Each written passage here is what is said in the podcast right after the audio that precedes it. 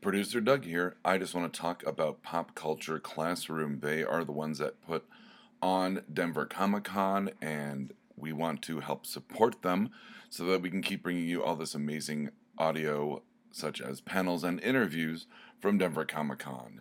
So let's get right into it. Pop Culture Classroom inspires a love of learning, increases literacy, celebrates diversity, and builds community through the tools of popular culture and the power of self expression. They envision individuals transformed by the educational power of popular culture who create diverse, inclusive, and engaged communities. They provide quality service to kids and communities, respect inclusive and diversity, uh, quality of opportunity, alternative approaches to education, and they recognize each person's intrinsic dignity and importance through open communication, responsibility, and honesty. Did I sound like I read that off the website? I absolutely did, because well, I did. I want to get everything right for them because they are fantastic. I recommend going to their website and donating just to keep them going. This fantastic program, plus everything to do for the community, uh, literacy, respect, and of course, Denver Comic Con, so we can bring you all of this stellar guests and panels and Q and A's and interviews. So remember, go to popcultureclassroom.org, click on the donate, or just take a spin around their website and check it out. And now, on with the show.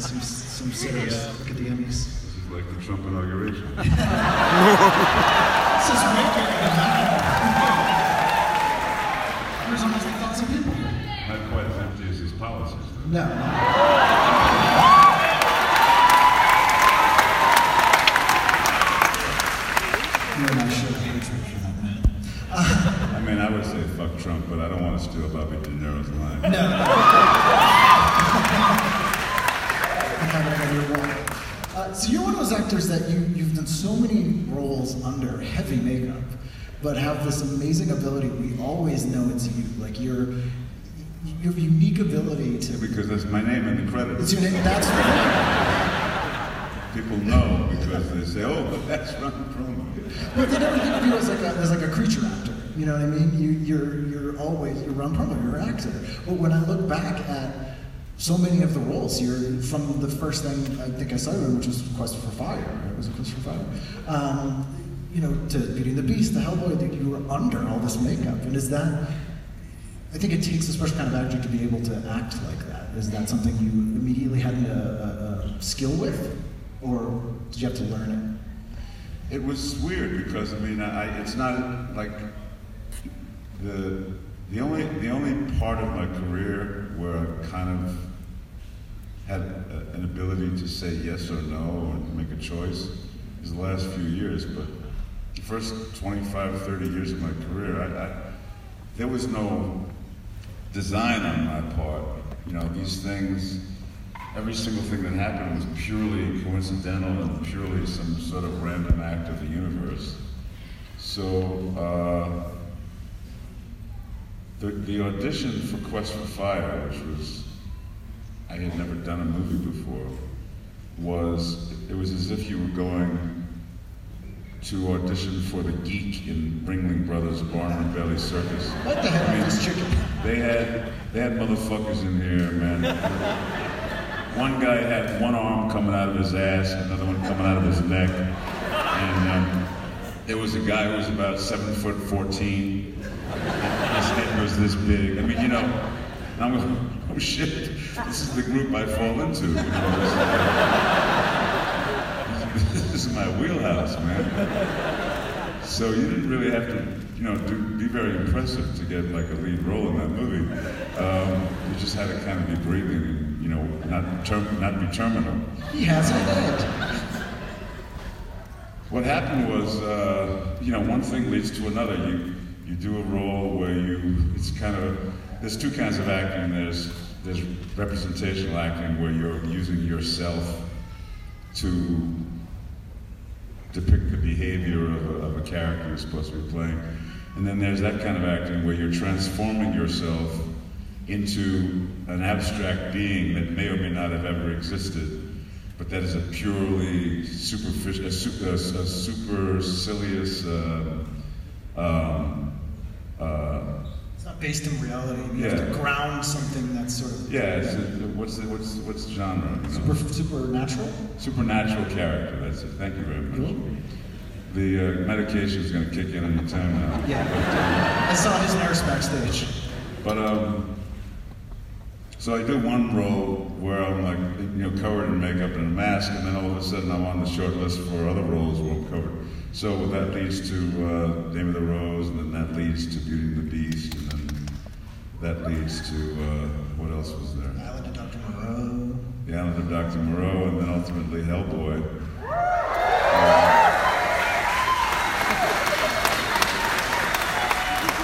To be able to put up with that, because some actors can't deal with it. Well, there's a, you know, the, the, the, there's the other, the other, the other part of it, which is that in order to get made up for those roles, you have to be willing to sit there for four hours usually and do nothing while somebody else is applying the stuff onto you. What people don't know about me is that what I love to do more than anything else is sit in one place and do nothing. so I'm, I'm your, I'm your motherfucker when it's all You want me to sit around and do nothing? Call me. I give, yeah, I give you all my number if that's the, if you, if you could pay me for that shit. You need an actor who's great at waiting for You know, buses. there's a lot of actors that get very like antsy in the chair and you know like restless, and want to go out, you know, get on the phone. Nah, man. I get some peace. I get some me time. so Beauty and the Beast was enormous. It was a huge show. It was very popular, and you got to be on. I think it was a top ten show without probably being. It, it seemed to go on for three seasons, though. It was everyone talked If you about it. count from the bottom, Yeah, I mean, I mean top top if ten. you count from the like the, the, the lowest rated show was in the top ten. compared to shows now. Good. yeah. But I mean, it went. Was it three seasons? It was. It went on a while. Two and a half seasons. Yeah, I mean, a, a huge show on a major network, and because you're under makeup the whole time, it's it's not like people probably weren't recognizing you like they would for Linda Hamilton, or I mean, people probably know from Terminator 2, but um, that has to be kind of freeing. You get to be a, a, a major star of a major sitcom, or not sitcom, but a major network show without having to deal with a lot of the the life invasive stuff that comes with it. I'll give you a little example. Um, generally, I had to get, in order to be ready to work at 8 o'clock in the morning, I usually had to get there at 4 a.m., me and my makeup artist, to get ready.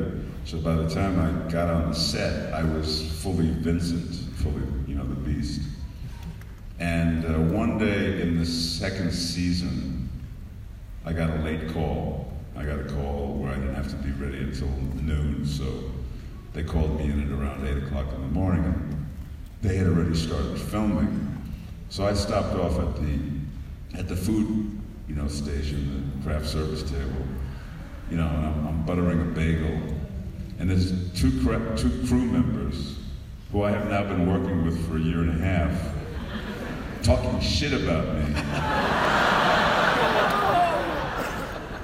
Had no idea it was me. they had never seen me. They'd only seen, you know, the, this, you know, with the hair on his nose, that guy. He's such an asshole. Jesus Christ. I think we got I, didn't, I, I didn't. I didn't interrupt him or nothing. I just, I, I just wanted to hear the rest of this shit. You didn't join in and be like, you know that guy. And I, I did. I joined in. I said, Jesus, what an asshole. they thought they recognized the voice, and they went, And you're in a movie that I loved growing up watched all the time, and I don't know if you get this one often, but Ice Pirates. I'm a huge fan. I love that movie. Robert, your great in that movie. Yeah, there's a really small group, like a cult of people who want to talk about ice. It's me and four guys. I'm not in that cult. No. I mean, it seemed like it, seemed like a movie that was fun to make when you watch it, but it may very well not have been. Uh, You know, you have your high points as an actor, and you have your low points. I'm not going to identify which one that. yes. We'll move on. Uh, I'm also a great fan of Drive, which is uh, slightly different from Ice Pirates. Even I like that one. Yeah. but you got the, the sort of comedic scenes in the movie were, were a lot of your stuff, and you got to act opposite one of my favorite comics in the world, Mr. Albert Brooks, who was terrifying in that movie. Was the tone hard to strike in that? Did you have? Um, no, it was uh, it was wonderful um, collaboration because when we when we all first got assembled, the script was only about thirty percent written. You know, it it had gone through a lot of iterations, by the time it arrived into the hands of, of Nick Refn and, and, and Ryan Gosling, their vision for it was very, very unique. So we all participated in kind of helping to create what the movie ultimately ended up being. And uh, everybody was working to their strengths, you know, and everybody was being asked to to give their version of uh, who, who are you in this world, who do you want to be in this world. And so it was um, it was one of those rare things where we all had a kind of an input. So by the time we were shooting the film, there was a great deal of ownership of, uh, of, of what each of us were playing. Yeah, I mean, it shows on, on screen. It's everyone seems so uh, on board with that movie. And then was Cronos? The, Cronos was the first time you worked with Guillermo, right? Cronos was the first time Guillermo worked with Guillermo. Yes, that's true. I mean, Guillermo had been working with Guillermo, but nobody knew about it. But, you know, because he was doing a lot of, uh, you know, genre uh, TV in Mexico, um, but very local. And Cronos was the first feature film he ever made, and luckily that film uh, traveled to beyond the shores of Mexico to the rest of the world, and that's where the legend of Guillermo del Toro began to be formed. It's such an unusual movie, especially at the time that it came out when stuff we were getting in the horror genre was you know, Dr. Giggles.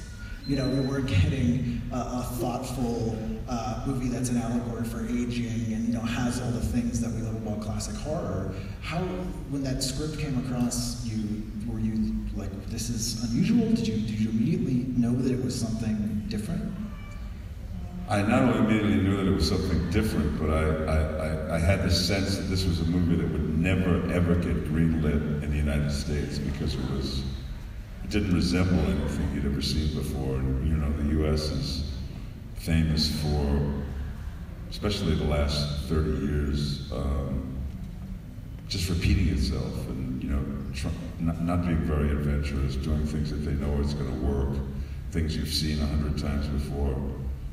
This movie on, on paper was, I mean, it was, a, it was ultimately a vampire movie, but it was ultimately so much more.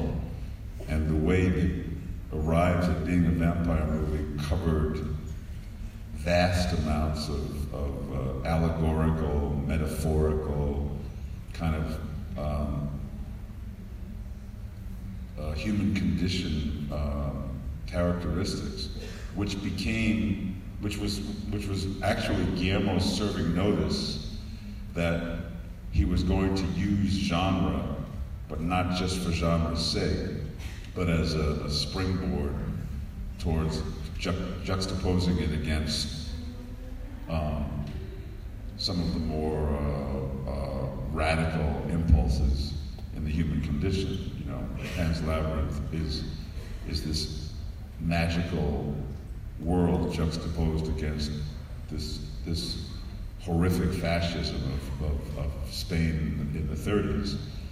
You know, and, and that's what Guillermo does, and that's why he, he, he he's one of our more important artists because it, his movies aren't just one thing. They're always, you know, 15 different things operating at the same time. Incredibly elegantly done, beautifully done um, cinema at its most sophisticated. I mean, it harkens back to. It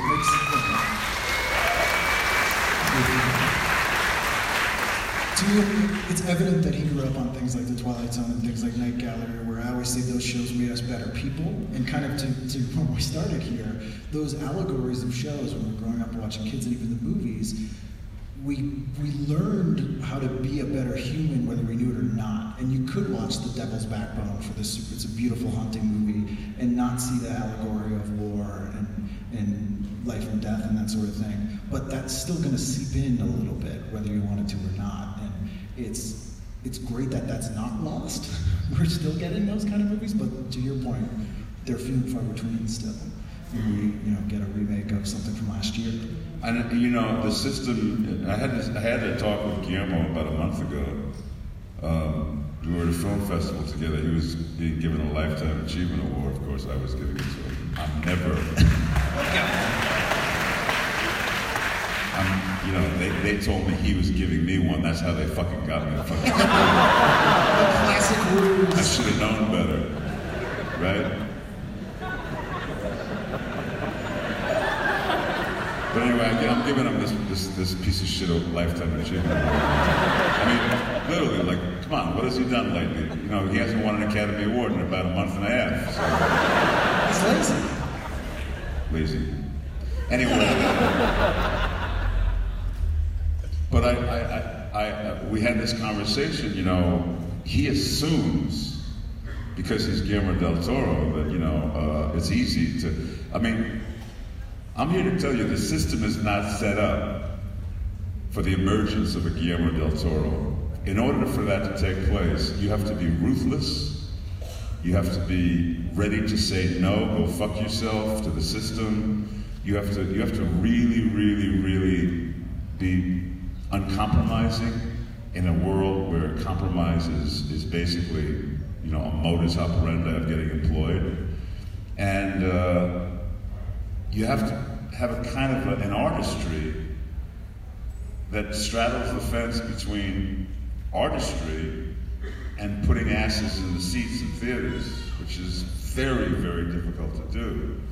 It used to be um, that was the way it was all, all the way up until uh, the 60s and 70s. And, and, then it just started to turn around in the 80s. You know, I just blame um, Jaws. I just, I, I just blame, um, what's his name? George Lucas for yeah. There's blockbusters where it has to be an event. You can't tell small. Can't, you know, the, you know, and, and, and, and you know, it was, it was, it was cool, you know, when, when Star Wars was like, you know, part of the zeitgeist. It's not cool when it's the only zeitgeist. It's not cool when it, when it has completely overwhelmed the ability to see a beautiful little movie about people, which used to be all we went to see. Now we don't see them at all. And, you know, when they're made, which they're still being made, you know, like I made seven myself in the last few years, and no one has seen them because do you feel like TV's picked up some of the slack though, like Sons of Anarchy, and you know you have these shows that in the past would have been the kind of characters and stories we would have told in some smaller movies? I feel uh, incredibly much like TV has picked up the slack, and I thank God for the state of TV right now because there is some great writing and some great storytelling taking place on television. Um, and that's due to the fact that um, there's so much competition that the only way to um, get the attention of the audience is to be even more original and edgy than the last guy. So people are like, you know, the great writers are, like going into their deepest recesses of imagination, coming up with these phenomenal scenarios of worlds to depict. And TV is, a, is amazing. And it's also, people are getting paid. I mean, you can do the same thing in cinema right now, but, but you can't get paid. And uh, everybody's got to keep the lights on. Yeah, it's a it's a tough mix between art and commerce. To, it's kind of amazing anything good ever gets made when the, the balance is on. Uh, so let's turn to the audience. Let's take some questions. Where? Let's have the audience turn on us. Let's turn on us. Just tear us apart. It's, where are we? Up there? Yes. Uh, I have a, I have a question. What was your favorite memory of desperation? Tell you about the the not just general desperation. You mean the Stephen King version, Stephen King. Yeah. Not the desperation I feel in the morning when I wake up. yeah. It's the personal desperation.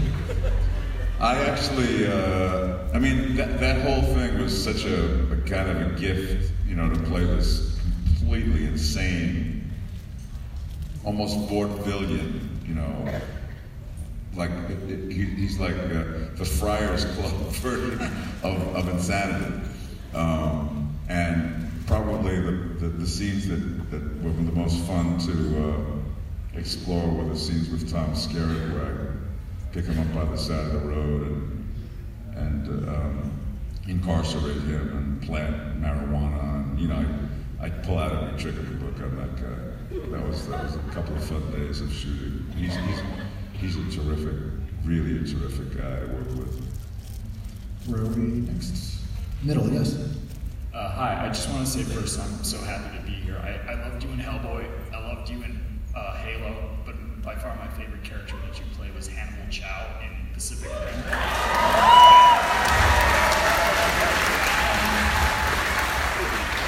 And uh, well, one quirk about your character that I absolutely loved is, you know, you say how you came up with that name, and I wanted to ask: Is is Hannibal the real life one? Uh, is he your favorite historical figure? And if not, who is? Thank you. Appreciate it. Well, Hannibal is not my favorite historical figure, except in the fiction of uh, Pacific Rim. Um, my favorite historical figure, oh my God. Is there one you'd like to play? Um, no. I'm about to uh, play Hemingway, which uh, which I, I, I uh, thank you. As I as I research him, I find him, you know, he's like this onion you keep peeling off layers, and you still haven't gotten anywhere close to the, the center. He's a very complex guy. I think my favorite historical figure might be Bob Dylan. Um, and I mean, I, need to explain that. No. But um, he is, you talk about somebody who came around at the right time. And what he had to offer was um, something that pulled along an entire generation of dreamers. Um, and then we all fucked it all up. Our dreaming turned into like, you know, portfolios on Wall Street, you know, and like, you know, the other bullshit. When you get, when you get to be an adult. How can we turn wonderful things into money? Where are we? Next question. We're up in the back there, yes? Uh, I just wanted to ask if you had any particular funny or embarrassing moments with the set of Hellboy. Hellboy, funny or embarrassing moments? Well, there's always embarrassing moments in all of my films, my friend. I'm sure there were many on Hellboy, but I, my medication doesn't allow me to recall them right. It's unembarrassing. It removes those memories. Yeah.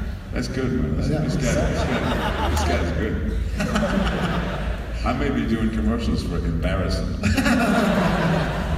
and, and the list of, uh, you know, you know, um, do not take if, if, if you notice your rash. You know, the, the list of qualifiers at the end of all these, you know, these these drug commercials. Gambling is one. One of those side effects may include Can you gambling. imagine the list of qualifiers at the end of embarrassing? Ask your doctor. And then you'll forget about asking your doctor because that's an embarrassing moment. Embarrassing would erase.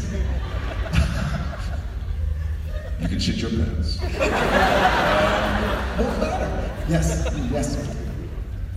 So you play a lot of big guys and violent people. Well, what the fuck am I gonna play?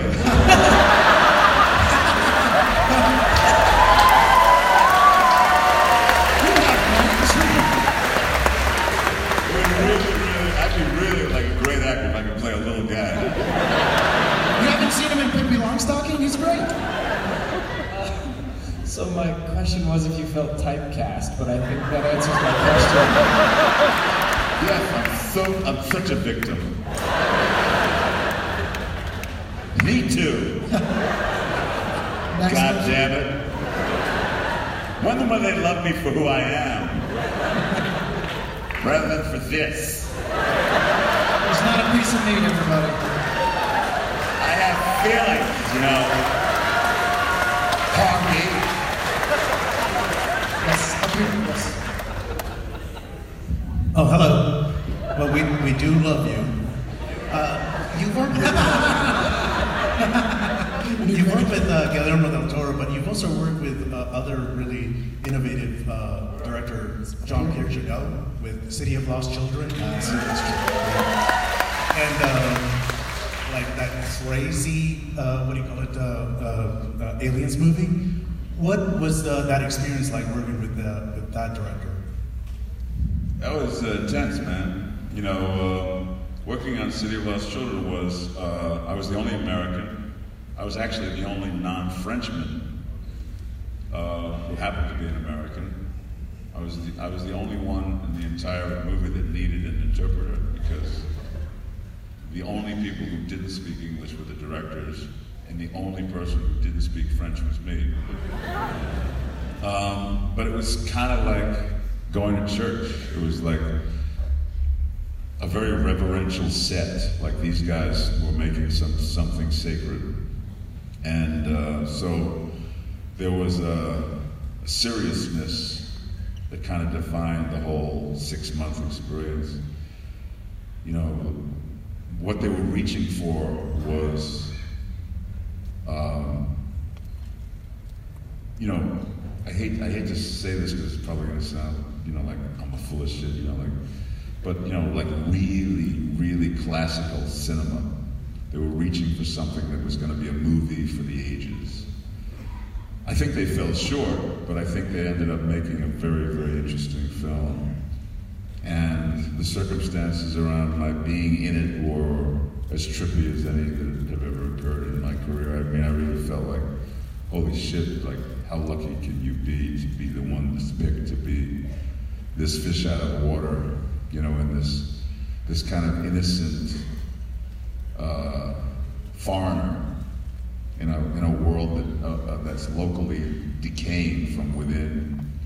Um, yeah, thank you very much. I, I, I uh, I'm really, really proud of the moments that went into making that film. It's like a fairy tale. It has that.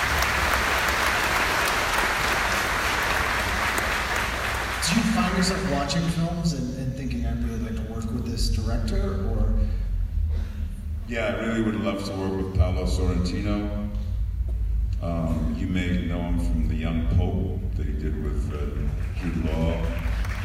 But he made a movie about two or three years ago called Youth, which I thought was exquisite. And before that, uh, uh, what is it? Something Beauty? The, the Great Beauty. Phenomenal filmmaker. Um, Istvan Szabo, I'd love to work with. Uh, Paul Thomas Anderson, I'd love to work with. Uh, you know, I I would give anything to be on set with, with the Coen brothers.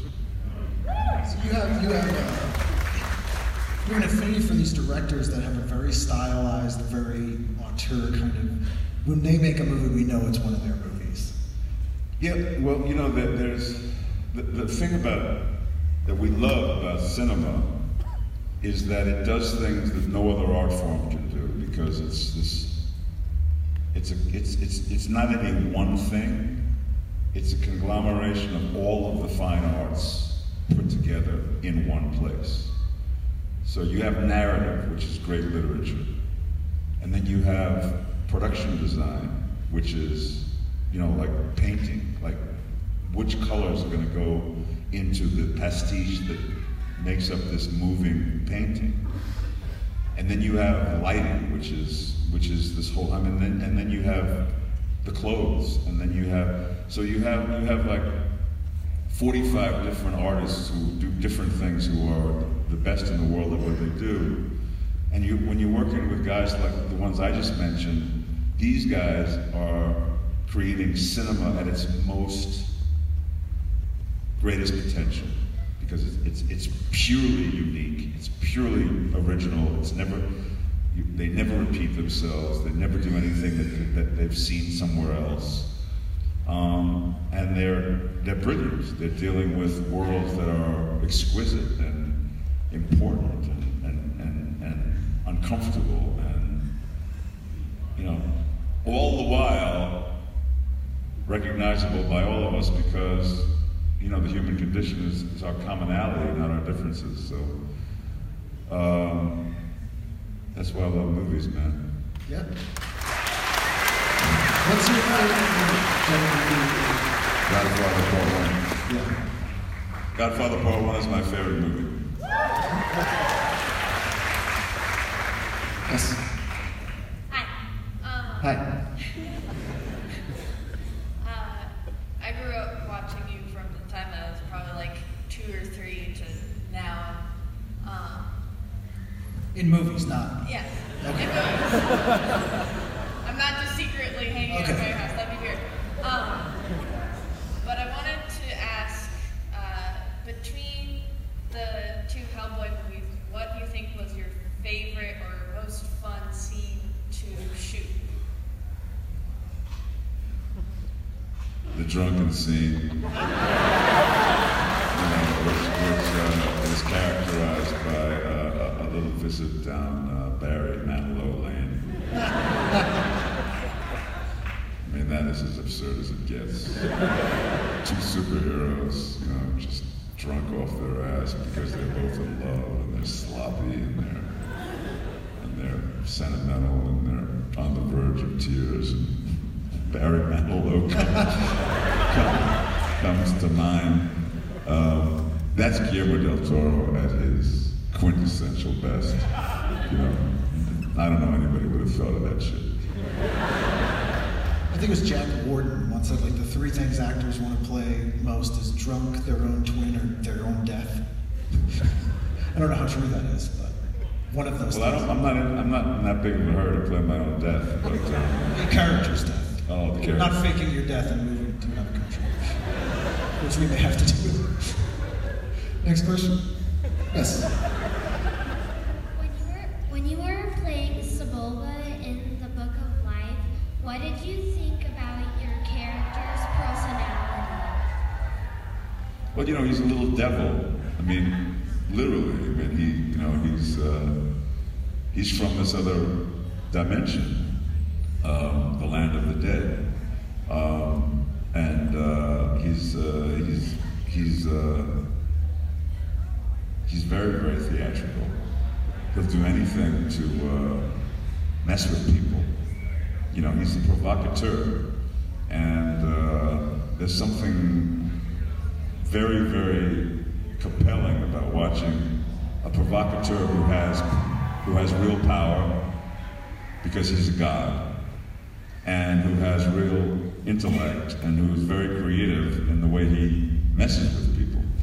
Now I would say fucks with people, but you sound like you're a very small person. so I, I don't want to, you know, I don't want to say, you know, like a word like that in front of. It would be horrible if she was to hear that word too. Yes. So you talk a lot I'm so sorry, man. I just, I just can't help myself. I'm just so sorry. Yes. Yeah. Um, so you're talking about the importance of getting people's asses in seats in the theaters, right? Um, how do you feel about the medium of Netflix, Hulu, Amazon, and the importance of those mediums? Doesn't matter where the seat is, or yeah. Look, man, you know, they're here. For better or for worse, they're here. They've definitely transformed the way entertainment is delivered to people, and in so doing, they've transformed the way people want their entertainment delivered to them. Uh, people are no longer in a hurry to to do that thing that we did for a hundred years, which is, you know, take the wife, get in the car, go to a movie theater, buy some popcorn and a coke, and sit in a dark place with 2,000 strangers, and have this beautiful communal moment of, of watching magic on the screen. You know, um, that was um, that was that was not. I mean, you know, we, we did it great in America, but that's a worldwide thing, man. Going to the movies, going to the movies, and having a night where you, you're away from the kids, and you're away from your problems, and you're away from, you know, now it gets delivered to you. You know, and you, you, you just like, at the point now where you can't tell the difference between watching it on here and watching it in 70 millimeter on a fucking screen. Nobody gives a shit anymore.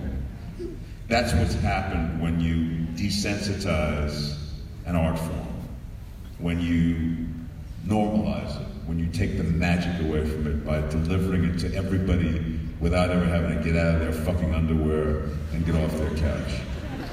And um,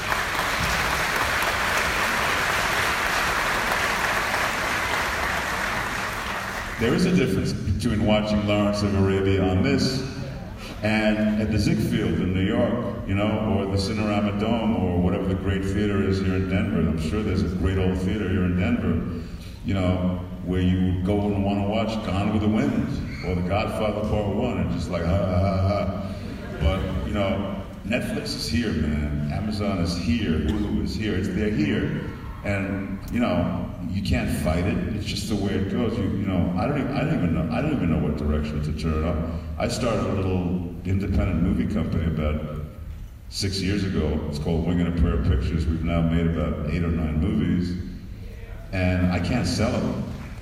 Some of them are pretty good. Some of them suck, but I mean, you know, I mean, you know, even Mickey Mantle only batted 330. You know. So uh, I'm good, you know, that they, they're not masterpieces, but they should sell. Somebody should want to buy even, even the shitty ones, you know. But they just, you know, we're, we're, we're, we're past it. We're beyond it. we we've, we've opened a new Pandora's box, and I don't even know what to tell you, man. I don't know what to tell you. I don't know where it all goes. I know that there's a decay in in the world right now. I know that this world that we're living in right now is um, not better than it was, you know, 50 years ago. Um, because of things like this, because the magic has been removed from a lot of stuff, and we've become desensitized to a lot of things that used to be beautiful and moving and magical and and uh, special, and now, you know, in communal. You could put something special on Twitter and, and they will ruin it in 30 seconds. If, that's a long time on Twitter. Do you remember the first movie you saw in the theater?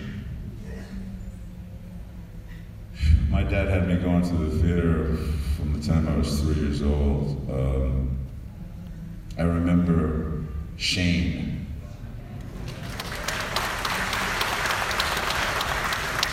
I remember the Ten Commandments. I don't know what years those were, but they were in the early 50s. Yeah. No, in the, the 50s. Shane was like 53, and I saw that in the theater that, you know, the week it opened. Um, I saw a lot of movies in the theater uh, with my dad. My dad was a, a cinephile. He didn't know why. He just loved going to movies. He was just a working class, stiff, blue collar guy. But he, he's the one who turned me on to loving movies. Although that, to your point, like those are the people who need movies the most. Like the people who need that escape in an environment that's not their everyday problem. But you see, the problem is, is it, it, it is an escape, but it's also not an escape. What it is is an affirmation. Yeah. That we all are in this shit together. I mean, that's what all.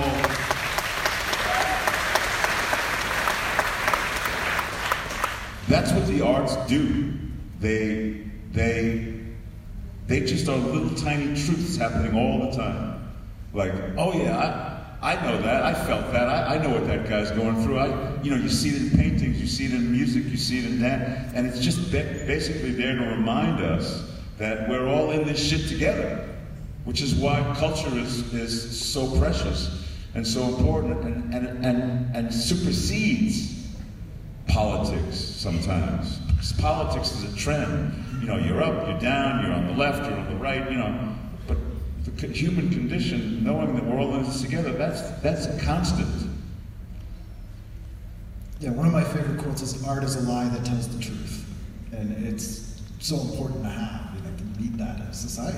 This guy's good, man. I try. I try. Hang on. Art, art is alive and tells the truth. I didn't make it up, and someone else did, but I just remembered it. Uh, so we're probably time for two more. Where are we? Up over here, guys.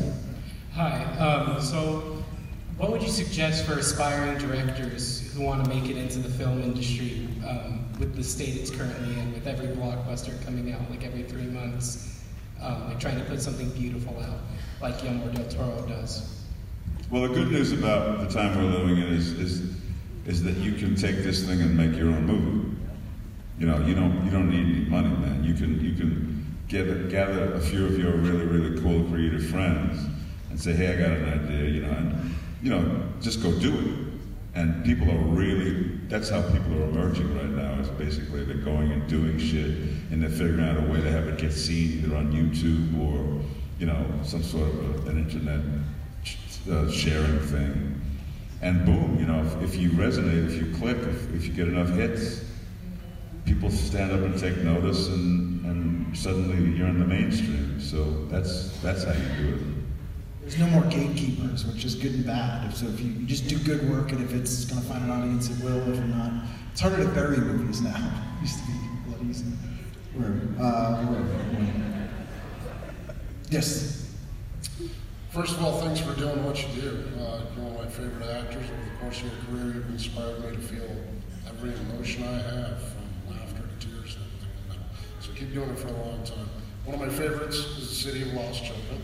Uh, obviously going to be challenging because the entire movie is delivered in French, and as you said, you're the only American on set. Uh, can you tell me a little bit about the challenges of trying to deliver those lines in French? Did you have to learn them phonetically like Bela Lugosi, or did you actually have to learn some French? You know, the interesting thing was when I always knew I had to perform it in French, but the, the reason why they chose me is because they wanted somebody who didn't sound French. They wanted somebody who was living in this in this um, uh, region, but who was a stranger. He was a stranger in a strange land. He was an innocent abroad. And so the decision we ultimately made that he was he was like Baltic. He was like Russian or Serbian. Or he had something, you know, like that kind of a, an approach to language. So I spoke French with a Russian accent in the movie. And you don't know that unless you're French. to you, it just sounds like that's the worst French I've ever heard. There was a reason for that. And the other thing is, is that when they actually gave me, you know, they, they, they, they gave me my lines to learn because they knew what I have to learn them to deliver them. All my lines were on one page. So the next time you go back to see the movie, if you ever see the movie, realize how little I speak in the film. And when I do speak, it's very, very short sentences and stuff.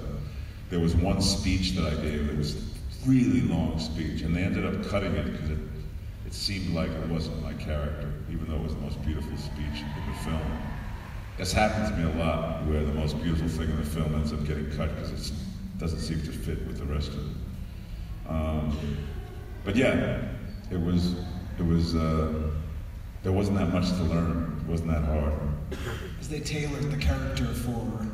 Not Well, he was he was this guy who was basically mostly the beauty of him was that he instead of talking he was he would listen, you know, and he was like around all these kids and he was feeling all of their pain and all of their frustration and you know he became everybody's big brother not because he was talking but because he was feeling and listening.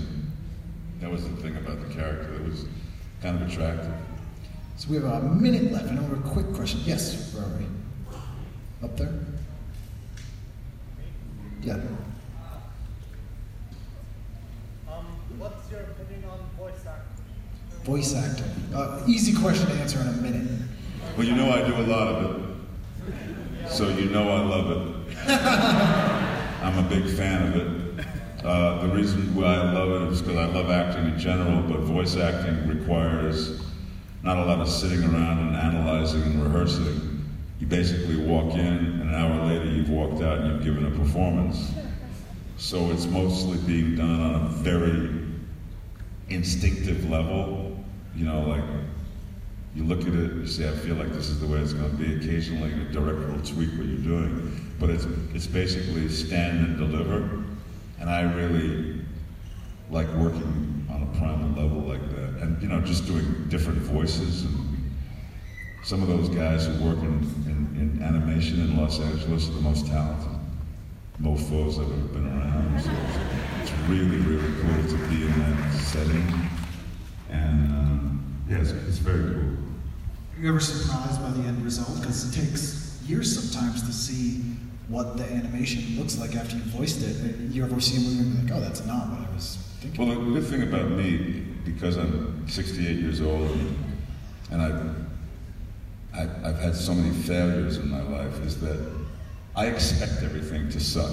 You'll never disappointed. So, you know, the only time I'm surprised is if it turns out good. and then it's, it's a good surprise. It's like, oh, wow. I didn't see that coming, you know. The beauty of pessimism. Uh, well, thank you guys for being here, and thank Ron Perlman. If you liked this, check out some of our other shows like Mr. Right, Exotic Liability, and No Applause, Just the Clap. You can find us at www.bacnpodcast.com and by searching for BACN on iTunes and Stitcher.